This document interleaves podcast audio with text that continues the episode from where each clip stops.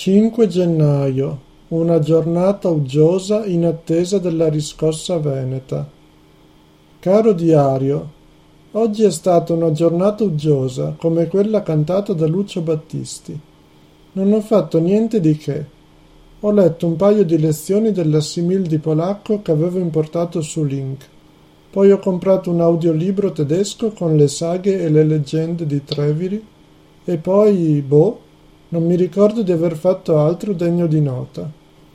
In compenso sembra farsi più concreta la possibilità di organizzare una conversazione di gruppo in italiano. Forse sabato pomeriggio, vedremo. Oggi mia mamma è andata alla visita oncologica, dove ha trovato una dottoressa molto meticolosa che l'ha visitata per bene e le ha fatto una buona impressione.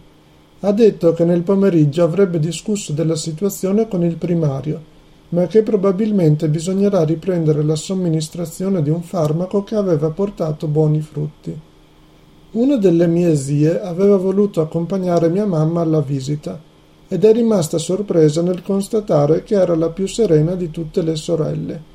In questi casi a volte succede che il malato reagisca meglio delle persone che lo circondano, soprattutto se ha un carattere e una fede forti come quelli di mia mamma. Siccome aveva la visita a Luna, ieri mi aveva invitato ad andare a mangiare dai miei nonni. Ma io ho fatto la faccia storta perché ogni volta che devo andare a mangiare da loro è una sofferenza, sia per mia nonna che ha sempre odiato cucinare e che ogni volta che mi porge il piatto mi dice frasi incoraggianti come non è venuto bene, ti do sempre la stessa roba, sia per me che devo assistere a baruffe e scambi di battute degni delle migliori commedie di Goldoni.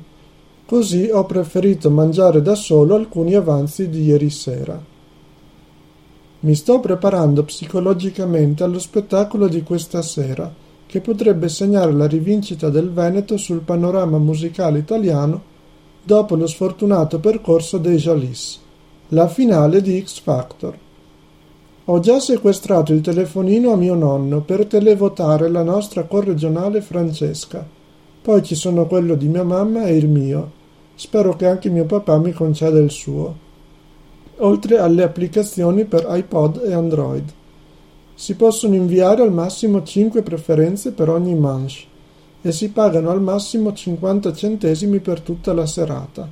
Molto meglio delle edizioni precedenti quando ogni sms costava circa un euro, così che a volte i messaggi mandati a X Factor corrispondevano a tre quarti della bolletta del mio cellulare, visto che non chiamo quasi nessuno. Diario, penso che anche per oggi possa bastare così. A proposito, dovrei trovarti un nome, come Anna Frank. Magari i nostri lettori hanno qualche suggerimento interessante. Restiamo in speranzosa attesa.